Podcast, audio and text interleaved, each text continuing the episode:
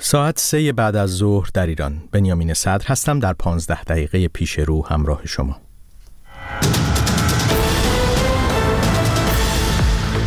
ولادیمیر پوتین درباره عواقب مداخله نظامی مستقیم غرب در جنگ اوکراین هشدار داد. آمریکا می‌گوید توقف حمله های شبه نظامیان عراقی در روزهای اخیر پیشرفت مثبتی است. کارگران نیشکر هفت تپه هم انتخابات فردا را تحریم کردند. وقت شما به خیر شنوندگان گرامی. رئیس جمهوری روسیه درباره عواقب تراژیک اعزام احتمالی نیروی نظامی از سوی ناتو برای حمایت از اوکراین هشدار داد و گفت هنوز سرنوشت کسانی که زمانی به خاک روسیه تجاوز کردند فراموش نشده است. ولادیمیر پوتین همچنین هشدار داد که در صورت ورود مستقیم نیروی نظامی غرب به جنگ اوکراین احتمال آغاز یک جنگ هسته‌ای به خطری واقعی تبدیل می شود پیشتر منوئل مکرون احتمال اعزام نیروی نظامی فرانسوی به اوکراین را طرح کرده بود اما این موضوع به سرعت با واکنش منفی آمریکا و سایر اعضای ناتو روبرو شد. ولادیمیر پوتین در بخش دیگری از سخنرانی سالانه خود گفته که کشورش برای گفتگو با ایالات متحده درباره ثبات استراتژیک آماده است. رئیس جمهوری روسیه در این حال گفت در شرایطی که غرب به طور مرتب در حال برنامه ریزی برای تحمیل شکستی استراتژیک به روسیه است پیگیری چنین گفتگوهایی آسان نیست. اما یک مقام وزارت امور خارجه آمریکا با ابراز نگرانی عمیق از آنچه طیف گسترده از فعالیت‌ها و تهدیدهای جمهوری اسلامی در منطقه خواند متوقف شدن حمله ها به نیروهای آمریکایی در عراق را تایید کرد. ویکتوریا تیلر با تاکید بر مثبت بودن این تحول یادآوری کرد که حمله های حوسی های یمن به کشتی ها در دریای سرخ اما همچنان ادامه دارد. خانم تیلر تاکید کرد که آمریکا می‌داند که جمهوری اسلامی به فراهم کردن زمینه این حمله ها و حمایت از حوسی ها ادامه می‌دهد این مقام وزارت امور خارجه آمریکا در حالی از توقف حمله های شبه نظامیان مورد حمایت حکومت ایران به نیروهای آمریکایی در روزهای اخیر استقبال کرده که پیشتر گزارش هایی درباره درخواست برخی مسئولان جمهوری اسلامی از نیروهای نیابتی خود برای خیشتنداری در منطقه منتشر شده بود. یک روز مانده به انتخابات مجلس شورای اسلامی و خبرگان رهبری در ایران شماری از کارگران نیشکر هفت هم با انتشار بیانی از تصمیم خود برای تحریم انتخابات خبر دادند. این کارگران در بیانیه خود از انتخابات جمهوری اسلامی با عنوان مزحکه یاد کردند و تاکید کردند که وارد به گفته آنها این بازی خونی نمی شوند امضا کنندگان بیانیه نوشتند که هر کس رأی دهد گویی در صحنه اعدام یک معترض یا عزیزان ما شرکت کرده و خود زیر پای اعدامی را خالی می کند در همین حال فرمانده انتظامی آذربایجان غربی هم چهارشنبه نه اسفند از بازداشت 50 تن از گردانندگان صفحه های مجازی در شبکه های اجتماعی در این استان به دلیل آنچه دعوت مردم به عدم مشارکت و تحریم انتخابات خواند خبر داد. رحیم جهانبخش همچنین هشدار داد که انتشار هر گونه محتوای به گفته او تنشزا در فضای مجازی جرم محسوب می شود در روزهای گذشته بحث های متعددی از سوی چهره های سیاسی داخل و خارج کشور و همچنین کاربران شبکه های اجتماعی درباره لزوم تحریم و شرکت نکردن در انتخابات جمهوری اسلامی مطرح شده است و هرچه به روز 11 اسفند یعنی فردا نزدیک میشیم بر میزان منتقدان و مخالفان جمهوری اسلامی که لزوم یا تصمیم به تحریم انتخابات که از لزوم یا تصمیم به تحریم انتخابات سخن گفتن افسوده میشه.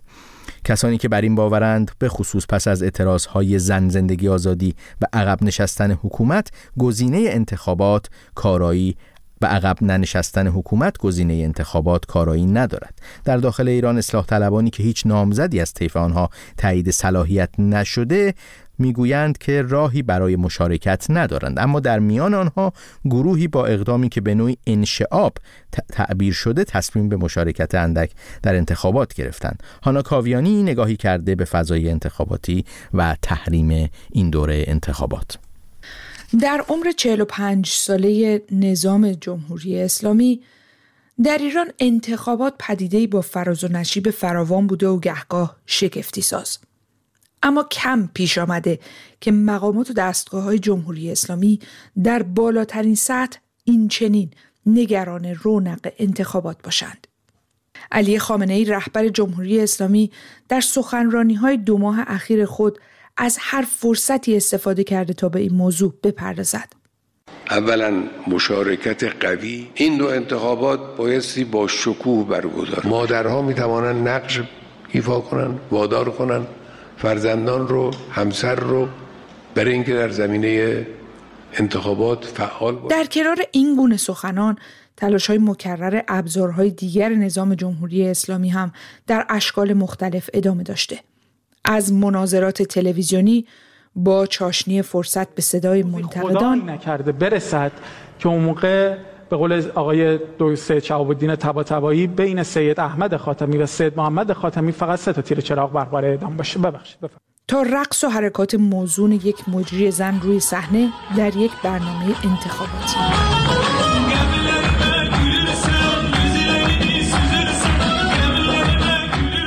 تلاش حکومتی که صدها نامزد انتخابات مجلس شورای اسلامی و مجلس خبرگان را رد صلاحیت کرده و سوی مخالفانش متهم به مهندسی انتخابات و به اصطلاح خالص سازی شده است. سعید حجاریان از تئوریسین های جناح اصلاح طلب در ایران که می‌گوید در این انتخابات رأی نمی‌دهد در مصاحبه با روزنامه اعتماد این روند را اینگونه توصیف می کند. واقعیت این است رأی دادن در انتخابات امسال تفاوت زیادی با رأی ندادن ندارد. مثل این است که یک تکه کاغذ را داخل جیب های یک شلوار شش جیب جابجا کنیم.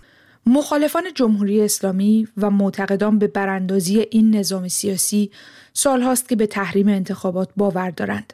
در داخل ایران اما وضعیت سیاه و سفید مطلق نیست. بسیاری از سیاست ورزان که در روند تایید صلاحیت از رقابت در انتخابات باز ماندهاند با ادبیات متنوعی از این عرصه پاپس کشیدند. این بخشی از بیانیه نهضت آزادی ایران از آنجا که تمامیت خواهان مستقر در نهادهای قدرت با رد صلاحیت های گسترده و تحمیل شیوه های غیر دموکراتیک در فرایند انتخابات با هدف تکمیل یک دستسازی ساختار قدرت امکان رقابت آزاد و عادلانه را از اکثریت قاطع ملت ایران سلب کرده اند در چنین انتخاباتی شرکت نمی کند. اما جبهه اصلاحات که مجموعی از احزاب متمایل به جناح اصلاح طلب است می‌گوید امکان ارائه لیست برای تهران را ندارد و مسئولیت تصمیم گیری در استانها را بر عهده زیر مجموعه های این جبهه در استانها گذاشته است.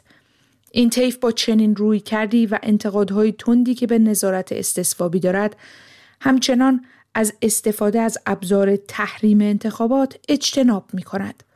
محمد سالاری رئیس کمیته راهبردی جبهه اصلاحات در یک نشست خبری در روز 24 بهمن 1402 کسی حق نداره تو این کشور جریان اصلاح طلبی را در اصل متهم به قهر یا عبور از انتخابات بکنه. کسی حق نداره که جریان اصلاح طلبی را متهم تحریم انتخابات بکنه. اما چرا واژه تحریم این چنین تبدیل به تابویی برای گروههایی شده که نمی‌خواهند در انتخابات شرکت کنند. واژه‌ای که سعید حجاریان هم در مصاحبه با روزنامه اعتماد گفته صحبت از آن جرم نیست. در بریتانیا سعید برزین تحلیلگر سیاسی معتقد است میان روها در داخل ایران در کنار حفظ فاصله از حکومت باید فاصله خود با اپوزیسیون تندرو را هم حفظ کنند.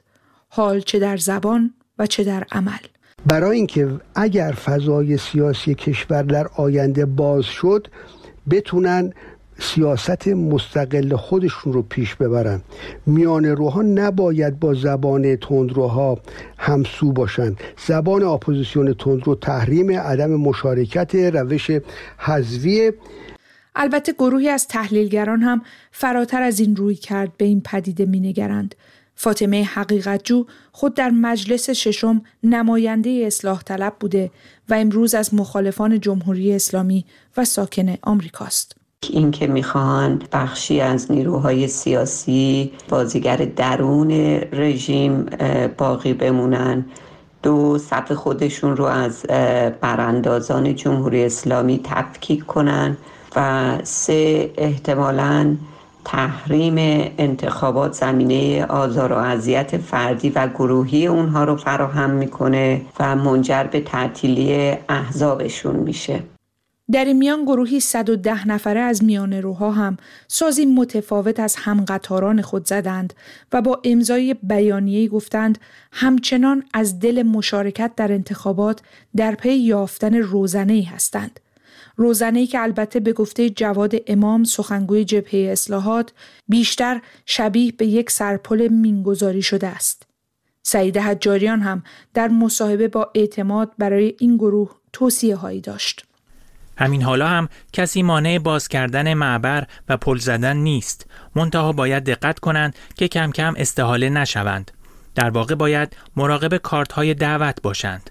من در رژیم پهلوی فرد کمونیستی معنوی را سراغ دارم که استاد دانشگاه بود و می‌خواست پل بزند اما یک باره منبع ساواک شد در چنین فضایی انتخابات مجلس شورای اسلامی و مجلس خبرگان رهبری برگزار می شود.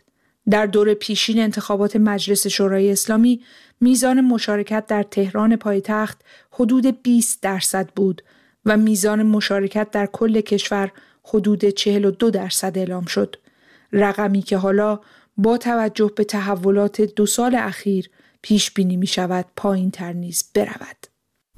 در روزهای اخیر بسیاری از چهره های مخالف جمهوری اسلامی چه در داخل ایران و چه در خارج ایران از لزوم تحریم انتخابات پیش رو سخن گفتند و بسیاری از کاربران هم با هشتگ هایی مثل نب انتخابات یا سیرک انتخابات از مردم درخواست کردند که در انتخابات شرکت نکنند در حالی که برخی از اصلاح طلبان همچنان به حضور در انتخابات امید بستند اما یک گزارش جامع و تحقیقی تازه از افول میزان آزادی در جهان برای هجدهمین سال متوالی خبر میده. مؤسسه فریدام هاوس یا خانه آزادی که وضعیت آزادی های مدنی در سراسر جهان رو رصد می‌کنه در گزارش سال 2024 خود که امروز منتشر شد از وخیمتر شدن وضعیت حقوق سیاسی و آزادی های شهروندی در دست کم 52 کشور جهان خبر میده. این در حالیه که ایران هم به دلیل برخورداری از رژیمی مستبد و استبدادی به تعبیر فریدام هاوس همچنان یکی از 56 کشور غیر آزاد دنیا از میان